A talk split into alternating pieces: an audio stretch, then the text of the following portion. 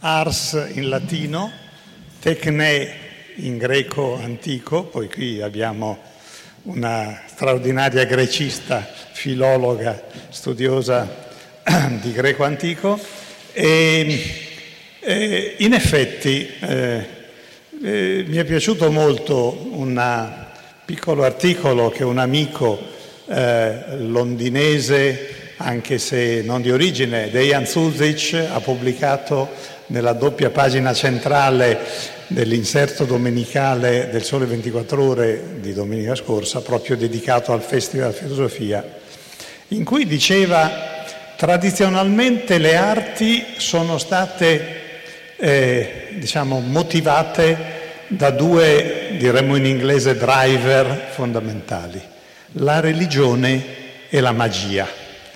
Eh, adesso che la religione e la magia per qualcuno per fortuna, per altri purtroppo, non sono altrettanto eh, driver così fondamentali per l'arte contemporanea, dice, per fortuna ci sono gli artefatti di lusso, perché nell'artefatto di lusso si concentra da un lato l'innovazione, l'innovazione di forma, l'innovazione di disegno, l'innovazione di sostanza, per cui l'innovazione di tipo tecnologico, addirittura l'innovazione funzionale, quando eh, io sostengo con i miei studenti che eh, si ha innovazione quando si innova la funzione e si ha invece, dire, un approccio di tipo creativo quando si innova la forma.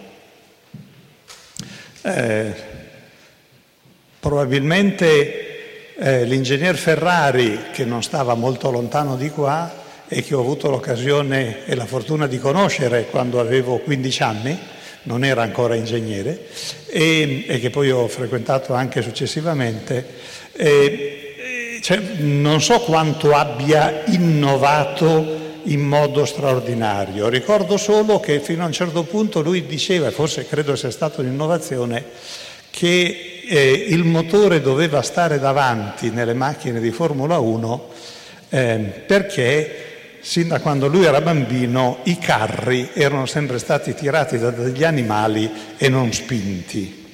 Poi a un certo punto fece una sorta di pubblica ammenda dopo che eh, o quando tirando via un telo rosso sopra una macchina di Formula 1, lui per primo aveva messo il motore a spingere e non più a tirare. Dice ho messo il cavallo, ho messo il somaro dietro perché eh, questo consente o dovrebbe consentire di avere, eh, come dire, forse meno bilanciamento, ma in ogni caso il più peso dietro consentiva, e aveva ragione, avrebbe consentito di avere una precisione millimetrica della guida dello sterzo, proprio perché lo sterzo in qualche modo era più leggero. Allora diciamo innovazione quando si cambia qualche cosa di sostanziale, creatività quando si cambia sostanzo la superficie, eh, la forma.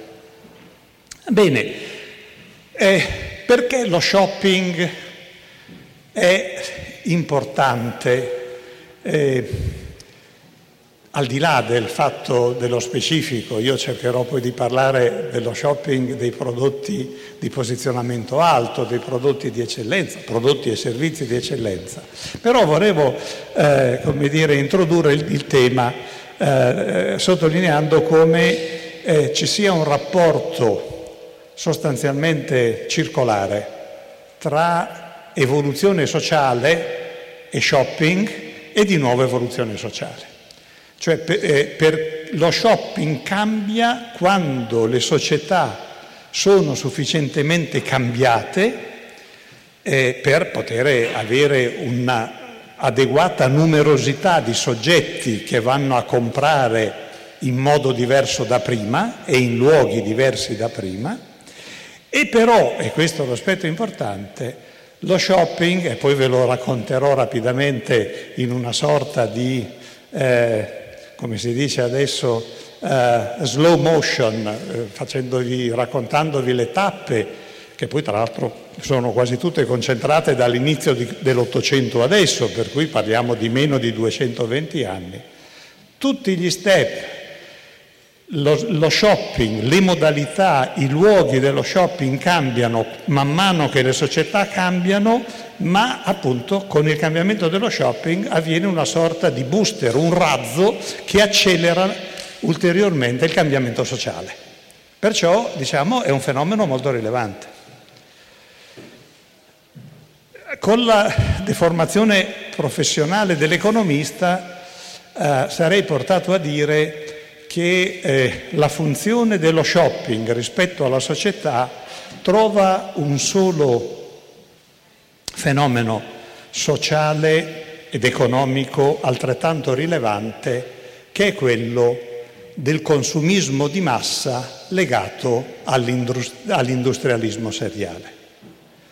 L'industrialismo seriale idealmente è quando il signor Ford, invece di andare a chiedere a un gruppo di consulenti o a un gruppo di clienti eh, che tipo di mezzo di trasporto avrebbero voluto, perché ovviamente gli avrebbero detto, soprattutto quelli che dovevano andare a lavorare in centro a New York e abitavano, eh, come dire, nel verde un po' al di fuori di Manhattan, al nord o al nord-ovest di Manhattan, gli avrebbero detto un tipo di cavallo che sia nel contempo veloce e maratoneta. Cioè gli avrebbero chiesto un cavallo variamente ibridato che potesse andare veloce per delle ore invece che veloce per pochi minuti. Eh, non seguendo questa via inventò l'automobile, ovvero l'aveva inventato qualcuno in Germania, però in, negli Stati Uniti non era arrivata ancora l'idea, si mise a produrre l'automobile, ma soprattutto, e qui forse la vera innovazione non è l'auto, ma il fatto di produrla eh, con l'approccio economico delle economie di scala. Per cui tante automobili possibilmente tutte uguali, no? la sua frase famosa era di qualsiasi colore purché nera, era il famoso modello T che poi Walt Disney eh, utilizzò anche come l'automobile di nonna Papera e del nipote Pippo, che era una, un ocone che appunto guidava questa Ford modello T reinterpretata dai designer di Walt Disney e eh, appunto con l'applicazione del modello fordiano eh, la catena di montaggio per poter avere il massimo di produzione. Allora, venivano fuori migliaia di automobili all'anno tutte uguali. Il problema qual era? Il problema è così, mentre Ford faceva questo, Thomas Alva Edison inventava tutta una serie di prodotti, dalla lampadina alle centraline di distribuzione dell'energia elettrica, a una serie di altri prodotti. Edison fu anche il fondatore della Radio Corporation of America, no? per cui utilizzando per primo negli Stati Uniti i brevetti Marconi, che tra l'altro insomma, è nato anche lui poco lontano da qua, nella villa Il Grifone di Sasso Marconi sul, sul Reno, e, e, e così via. E poi la NBC, che è appunto figlia della Radio Corporation, della Radio Corporation of America, che addirittura per Toscanini fece una straordinaria eh, orchestra sinfonica eh, che appunto era a Radio City Hall. Chi conosce la sesta strada all'angolo, credo, della cinquantesima, 49esima e cinquantesima, trova ancora le foto di Toscanini che con la sua capigliatura bianca e il piglio eh, dirigeva questa, questa orchestra. Allora, per vendere tanti prodotti fatti in serie, poi le lavatrici, poi gli aspirapolvere, poi eccetera, eccetera, ci voleva una moltitudine di consumatori che avessero il potere di acquisto per comprarle.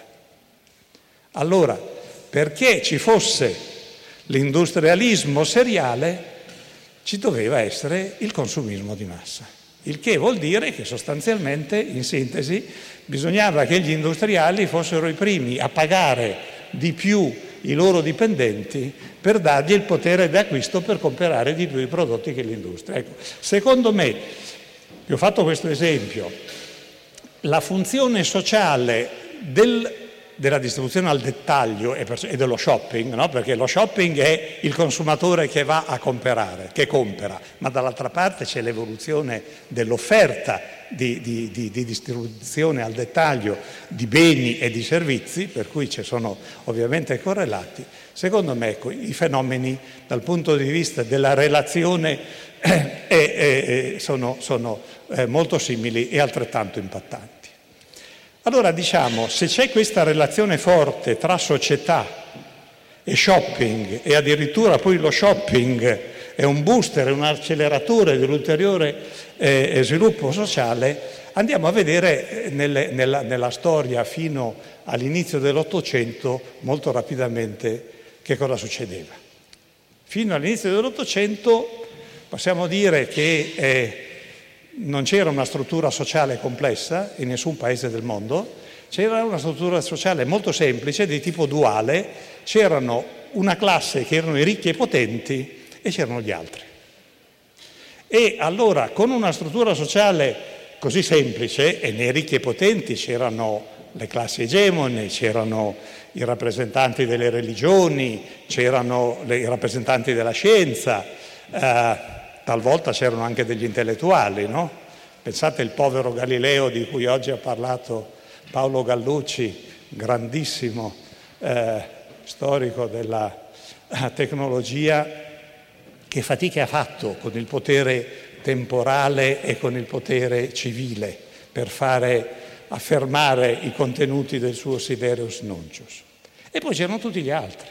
Dal punto di vista della produzione e dell'acquisto, della distribuzione e del consumo dei beni e dei servizi, sostanzialmente c'erano degli artigiani di altissimo livello che lavoravano per i ricchi e potenti e qualcuno lavorava anche diciamo, a prezzi più eh, ridotti, lavorava anche per una parte dei non ricchi, i non ricchi soprattutto si dovevano arrangiare con l'autoproduzione. E fino alla fine del Settecento eh, la situazione era per, diciamo, le, per, le, per le persone che erano di gran lunga la maggioranza, sia che vivessero nelle campagne o che vivessero nelle periferie delle città, c'era, c'era bisogno in famiglia che qualcuno sapesse lavorare il legno, che qualcuno sapesse lavorare il ferro, possibilmente se erano contadini sapessero anche allevare gli animali. O se no se non erano contadini in ogni caso anche se erano mugnai o altro avevano galline, maiali, pecore, una mucca eccetera eccetera perché era una fonte di sostentamento per tutti quanti ma addirittura anche quello che ci si metteva addosso. Veniva tessuto in casa, tagliato e cucito in casa, si facevano rudimentalmente le maglie eh, con i ferri per eh, i bambini e per i ragazzi, cioè l'autoproduzione era rilevantissima. L'unico commercio significativo era quello relativo ai prodotti alimentari, la frutta, la verdura e qualche cosa in più che arrivava il vino, l'olio, il pesce, lo stoccafisso che arrivava nel Veneto. Eh, il mais, il grano saraceno, no? l'Italia settentrionale per secoli si è cibata, si è cibata di polenta. Ecco, eh, nel, all'inizio dell'Ottocento c'è uno scatto sociale notevolissimo. Si crea, comincia a crearsi una classe media. Quali sono i tre fattori che consentono di creare la, la classe media? Sono tre rivoluzioni, una di tipo economico-tecnologico, tecnologico-economico e due di tipo politico. Sono la rivoluzione industriale, la rivoluzione americana e la rivoluzione francese. Queste tre rivoluzioni cominciano a creare nel Regno Unito appunto una classe di tecnici e soprattutto gli operai, perché prima della rivoluzione industriale non c'erano operai, c'erano contadini, braccianti, che, che sono l'operaio è quel lavoratore manuale, storicamente, che lavora alla produzione artigianale industriale, gli altri non sono operai. La rivoluzione americana appunto crea una borghesia largamente legata a, a, diciamo, all'artigianato e poi all'industria, soprattutto nella parte nord, all'agricoltura nella parte sud, da cui poi la guerra di secessione, per, insomma, c'era lo schiavismo, ma di fatto secondo me la ragione vera della guerra di secessione era una ragione economica molto più che sociale, la, la, tutela, eh, cioè la fine della schiavitù era, era, un di cui, ma la ragione era una, una, diciamo, due modelli economico e anche sociali, ma soprattutto economici totalmente eh, divergenti.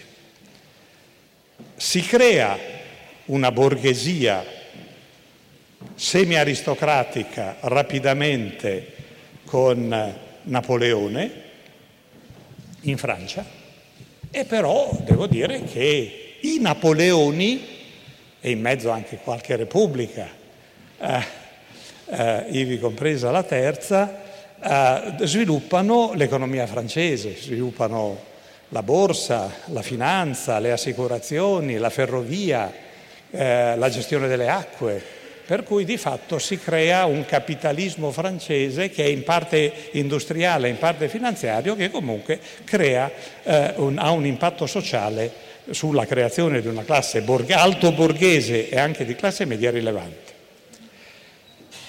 È in questo contesto, in cui tra l'altro il centro di Parigi per gli sventramenti del barone Haussmann diventa una, una sorta di grande teatro a cielo aperto che alcuni personaggi eh, creano da questa parte dell'Atlantico ed altri personaggi lo stanno facendo particolarmente a New York e in altre città eh, del Nord America, New York, Chicago, Boston, ma anche più su in Canada, Toronto eh, e Montreal si creano i primi grandi magazzini.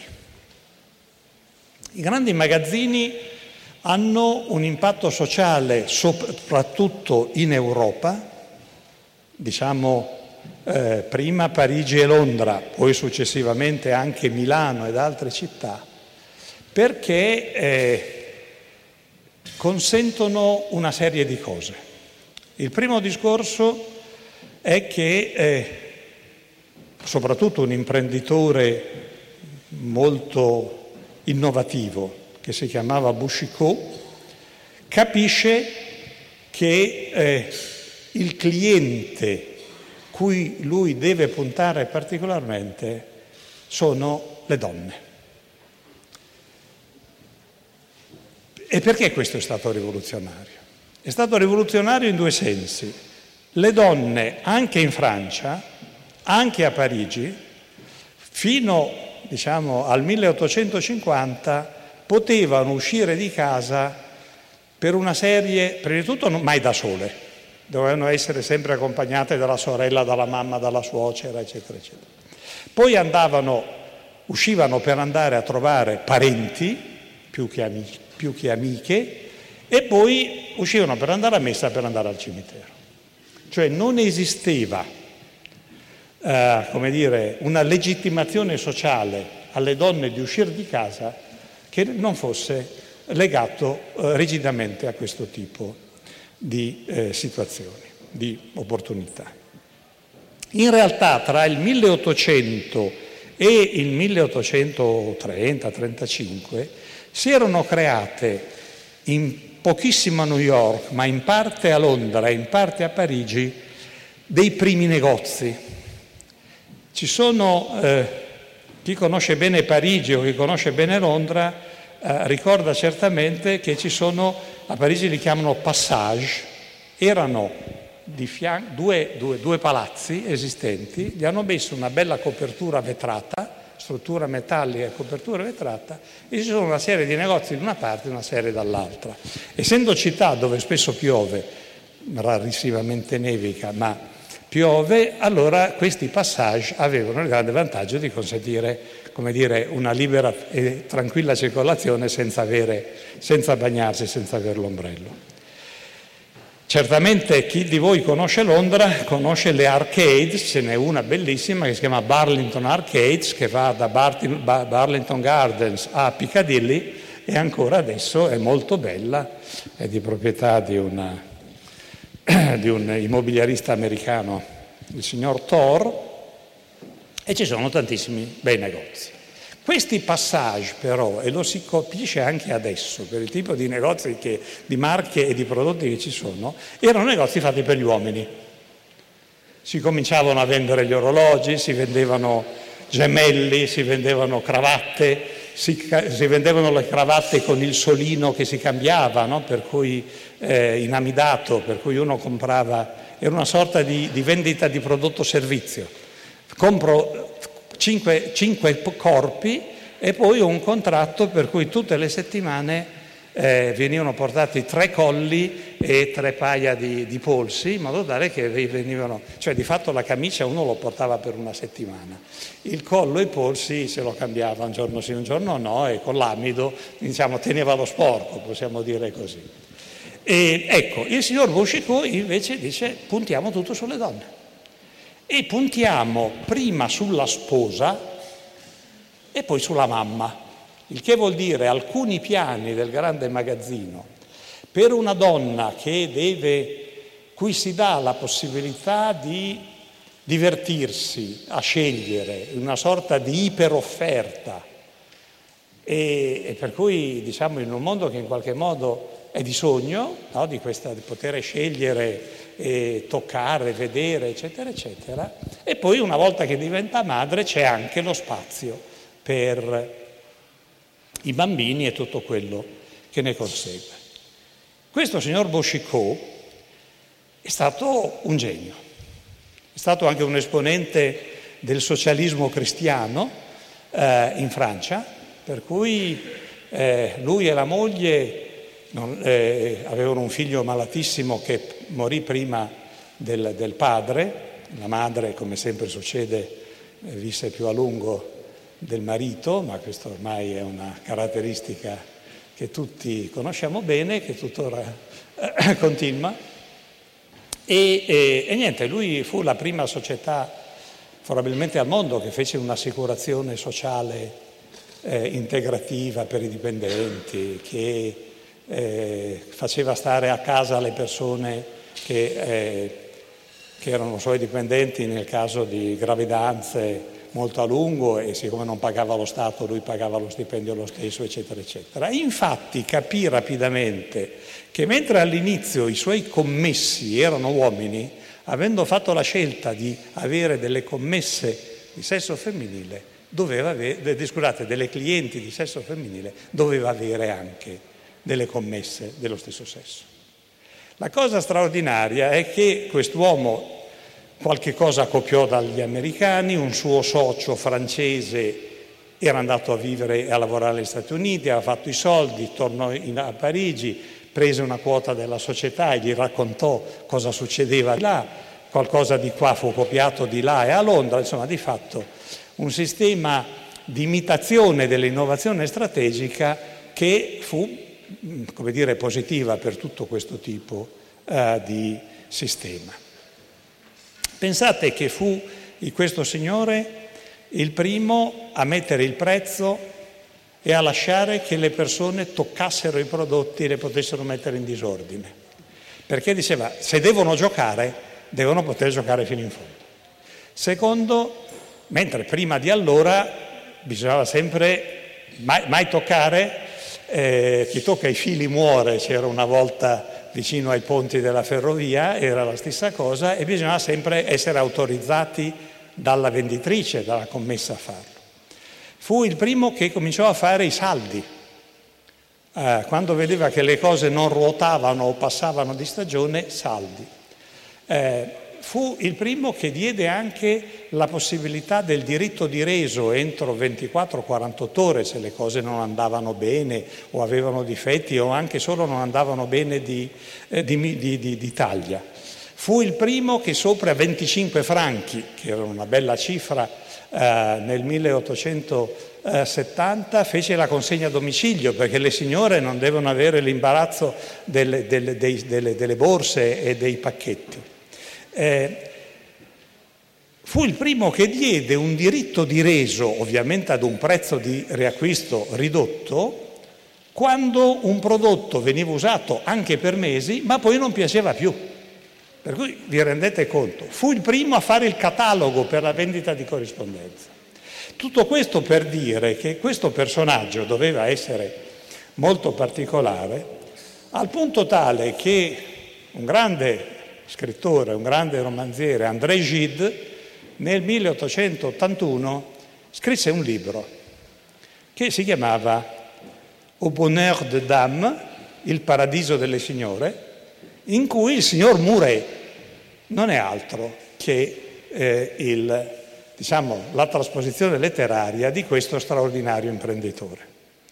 E straordinario imprenditore che così come è bravo a gestire diciamo, all'interno la sua macchina da guerra, evidentemente era anche molto aggressivo nel cercare di far chiudere artigiani, piccoli bottegai, eccetera, eccetera, eccetera. Ma lui aveva capito che eh, il gioco valeva la candela perché il futuro non era solo quello di vendere dei prodotti, ma sostanzialmente di generare dei sogni e di vendere dei prodotti che potessero soddisfare il più possibile questi, questo sogno. Per cui era un signore che senza, avendo fatto credo la sesta elementare, aveva, e in provincia, eh, anche la moglie veniva dalla Borgogna, in provincia anche lei, era un signore che aveva capito molte cose di psicologia degli individui, ma direi ancora di più di psicologia sociale. Aveva capito quello di cui in una società sempre più capace di spendere e vogliosa di vivere in una condizione di benessere che si poteva permettere e che era vogliosa anche di comunicare, di far parte, di avere una, una, una condizione di benessere, ecco, aveva capito tutto questo, per cui fu in grado, come dire, di mettere a punto un modello eh, in cui, ripeto, la psicologia sociale aveva un ruolo rilevantissimo. Io credo che il fatto stesso che uno scrittore come Gide sia stato così affascinato, ancorché essendo socialista, scriveva, mi pare, nel 78 su Le Figaro un articolo in cui enumerava i negozi, piccoli negozi di artigiani che avevano chiuso negli ultimi 12 mesi proprio per l'affermarsi di questi grandi magazzini. Per cui diciamo c'era un rapporto combattuto, ma lo stesso Gide si era reso conto che l'impatto sociale di questa nuova forma di distribuzione era fortissima e sarebbe stata fortissima anche successivamente. In sintesi, eh, noi siamo alla metà dell'Ottocento con questi grandi magazzini Stati Uniti, Regno Unito, Francia. Nel 1896 se ne apre a Milano uno famoso, i fratelli Bocconi, eh, no forse 1892, uno dei figli un figlio dei due fratelli muore da sottotenente nella battaglia di Adua e eh, siccome i fratelli Bocconi che erano in largo Treves dove praticamente attaccato alla sede del Corriere della Sera eh, si devono allargare, nel 1904 i fratelli Bocconi decidono nella sede vecchia di aprire un'università commerciale e di eh, intestarla al figlio e nipote caduto ad Adua, Luigi eh, Bocconi. Poi ancora la Fratelli Bocconi si sposterà, andrà in corso Vittorio Emanuele, nel frattempo i Bocconi avranno venduto la famiglia Borletti, un incendio brucia tutto, eh, la ricostruiscono, ma per ricostruirla chiesero ad Annunzio eh, come un nome che non fosse più Fratelli Bocconi, perché farla diventare eh, Ditta Borletti probabilmente ritenevano che fosse, come dire, troppo cheap, e eh, la Rinascente ricordando, come dire, la storia eh, del mito dell'araba fenice che eh, rinasce dalle proprie ceneri dopo essere arsa viva. E insieme a questi grandi magazzini noi troviamo dall'inizio del Novecento alla metà del Novecento la crescita prevalentemente in Europa e in Asia, certamente in Giappone, certamente in Cina, certamente in India, di tanti piccoli negozi, piccoli negozi in cui si vendono prevalentemente dei prodotti di origine artigianale. Molti di questi negozi sono, come dire, dei negozi con retrobottega artigianale, o diciamo meglio, sono delle eh, piccole imprese, officine di produzione artigianali che hanno un, sul fronte strada banchi e scansie per vendere per cui non fanno solo delle cose su misura, fanno anche su misura, ma fanno anche delle cose pronte e in commentale, insomma, l'artigiano diventa anche dettagliante o il dettagliante si dota di un retroterra artigiano. Eh, negli Stati Uniti questo non succede. La creazione dei piccoli negozi rispetto ai department store negli Stati Uniti eh, ha un'altra storia e semmai la vediamo tra breve. In Europa eh, i mama and papa shop, cioè i piccoli negozi a gestione familiare, dall'alimentare all'abbigliamento, delle calzature agli orologi, per non parlare di tutta diciamo, la catena alimentare, in, in, Europa vanno avanti anche dopo la metà eh, del Novecento. Negli Stati Uniti invece la distribuzione alimentare era già dall'inizio dell'Ottocento, diciamo già prima della Prima Guerra Mondiale, eh, caratterizzata da medie e grandi superfici commerciali. Quelle medie e grandi superfici commerciali che si impongono in Europa, se, ripeto sempre nella distribuzione alimentare, dopo la fine della Seconda Guerra Mondiale. Chi, molti, tutti voi ricordate che sostanzialmente fino a alla metà o addirittura alla fine degli anni 60 le medie grandi superfici commerciali alimentari in Italia non c'erano. Sono arrivate in quel periodo là. Negli Stati Uniti si erano già affermate prima della Prima Guerra Mondiale. Si afferma in Europa anni, dalla fine degli anni 50 in poi un nuovo format distributivo che è il piccolo negozio, ma non più popolare, ma di qualità. Nasce in Francia, per cui ha un nome francese che tutti conosciamo e si chiama boutique. La boutique non è altro che il piccolo negozio commerciale che invece di essere popolare ha, eh, vende prodotto e servizio qualificato prodotto di eccellenza, servizio di eccellenza, ricerca di prodotto, ricerca di qualità, qualità superiore, eccetera, eccetera. Dagli anni 60 in poi, del secolo scorso, abbiamo una sorta di sviluppo continuo di nuovi format distributivi. E poi vediamo quali sono gli effetti sociali, no?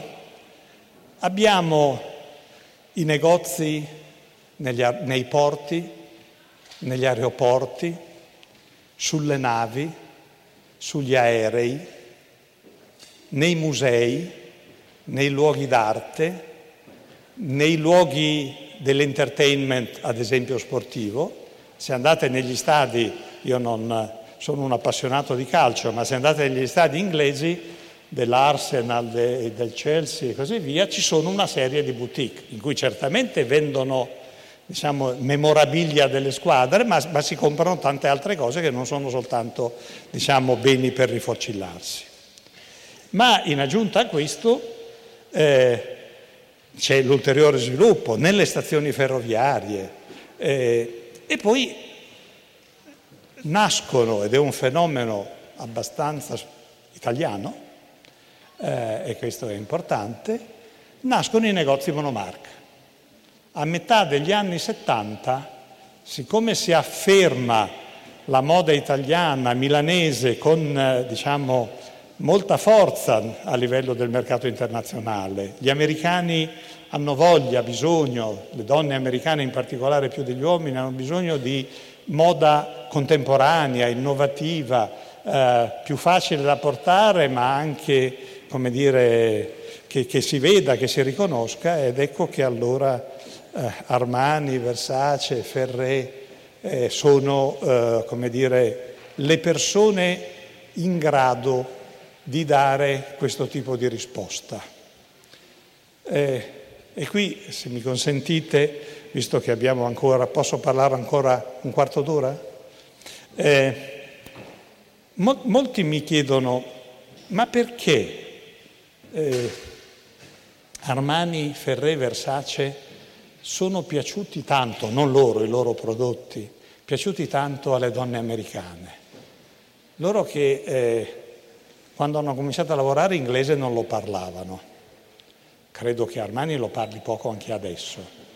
Eh, Gianni, eh, che è mancato vent'anni fa, vent'anni e due mesi fa, lo parlava molto bene. Ferré eh, abbastanza, ma quando con, hanno cominciato neanche Gianni neanche Gianfranco lo parlavano. Come mai sono stati capaci di piacere da subito? alle donne americane. E, avendo riconosciuti tutti e tre quando erano molto più giovani, io scoprì una cosa che forse potrebbe interessarvi, e cioè che tutti loro erano stati, sin da ragazzi, grandi amanti del cinema americano. E il cinema americano degli anni 60 e 70, o addirittura anche della fine degli anni 40, aveva avuto eh, i più grandi costumisti, le più grandi costumiste che l'industria del cinema abbia avuto, grandi nel senso di, di qualità. Poi recentemente ci sono stati anche dei costumisti italiani che hanno preso l'Oscar e, e questa è una cosa sicuramente importante anche per la cultura del nostro paese.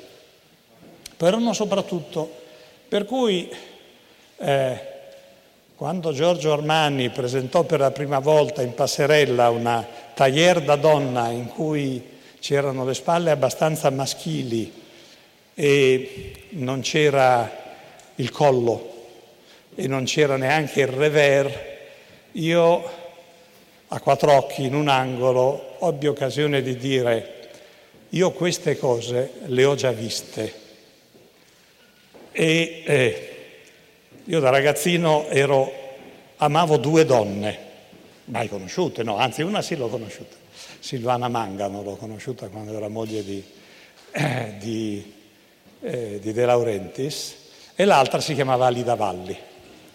Eh, un film di Hitchcock del 1947-48 in cui eh, una donna viene accusata e poi impiccata, il giudice era Charles Lawton, di avere ucciso il marito e l'avvocato che, dif- che la difende, Gregory Peck, si innamora di lei ovviamente e il,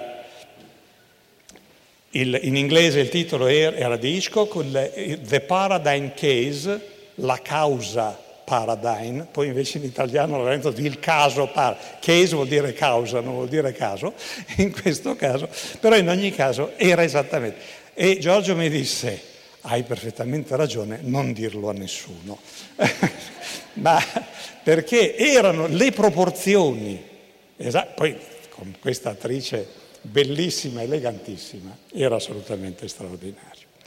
Allora, dicevo, i monomarca, e i monomarca, come dicevo, sono stati eh, inventati in Italia. Pensate, le imprese alta gamma, tutte insieme, quelle di moda, quelle eh, mettendo insieme appunto da Armani a Versace, a Bottega Veneta, a Gucci, a Fendi, a motoscafi, a Baglietto, Benetti, a Ferrari, Maserati, Alfa Romeo, eh, tutto il design, l'arredamento, eccetera. I negozi monomarca nel mondo fuori d'Italia sono più di 6.000. Il più grande network di gusto, di economia, di prodotto e di qualità italiana che si trovi nel mondo intero.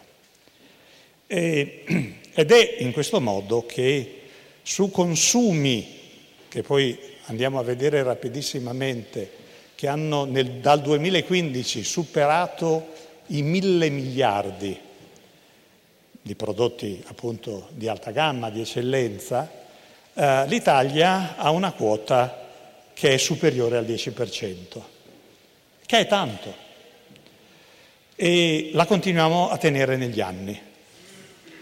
In più eh, in, l'Europa ha una quota che è del 70%, per cui diciamo questa industria è un patrimonio progettuale, tecnologico, produttivo e anche se volete occupazionale europeo questa eh, industria in Europa aveva nel 2010 1 milione e 500 mila addetti, tra, tra diretti e indiretti.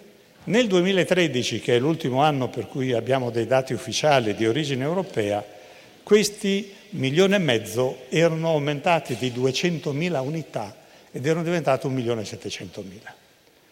Se voi pensate che negli stessi anni tutti gli altri grandi settori industriali, non parliamo della metallurgia, ma la chimica, la meccanica normale, l'alimentare, hanno tutti calato la loro occupazione in Europa, diciamo per fortuna che questo settore invece continua a crescere. Continua a crescere perché nel mondo c'è voglia di eccellenza, chi prova prodotti di qualità superiore difficilmente fa come dire, un salto indietro.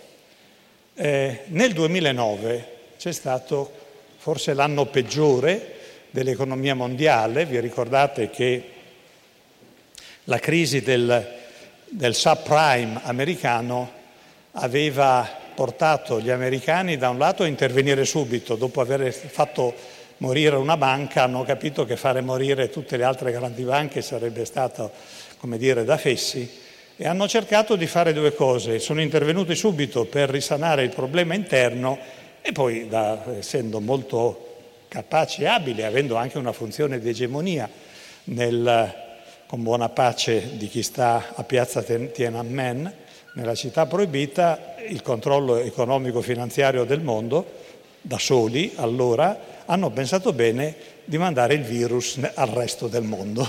No? Per cui diciamo, si sono curati prima, dice adesso facciamo ammalare un po' anche gli altri così. Nel 2009 c'è stato l'anno più difficile per la nostra industria, perché abituati a crescere dell'8, del 9 del 10%, quell'anno lì invece i consumi sono calati del 9%. E sembrava che crollasse il mondo, ma sono calati del 9%.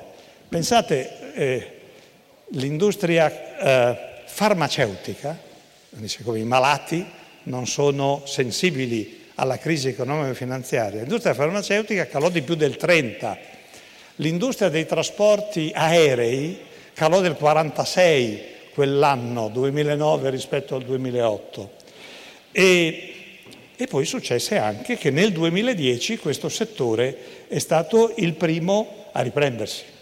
Perché in generale io ho studiato tutte le crisi, cioè l'impatto delle crisi economiche e finanziarie globali su questo settore industriale, questo settore industriale è l'ultimo ad andare in crisi e il primo a riprendersi. Perché? Lo vediamo tra breve, perché ci sono dei signori che hanno un potere d'acquisto e quando le cose vanno male, psicologicamente, eccetera, hanno meno fiducia, risparmiano, ma non fanno downgrading. Cosa vuol dire downgrading? Un esempio che faccio sempre su questa cosa. Chi è abituato a comprare automobili, chi aveva già comprato una serie di automobili di tipo Audi o Mercedes o BMW e adesso speriamo d'ora in poi sempre più Alfa Romeo, Giulia e Stelvio e Maserati, Ghibli e Quattro Porte, quando, nell'anno 2009 non è passato da Audi a Skoda o Seat perché fanno parte del gruppo Volkswagen, hanno più semplicemente detto quest'anno teniamo l'Audi vecchia, poi vediamo se l'anno prossimo le situazioni cambiano, prendiamo un'altra Audi, una Mercedes, eccetera, eccetera. Cioè, quando ci si abitua a un certo livello di qualità, di eccellenza, di performance, di design, di comodità, eccetera, eccetera, oggettivamente è difficile avere un downgrading, cioè fare un passo, un passo indietro.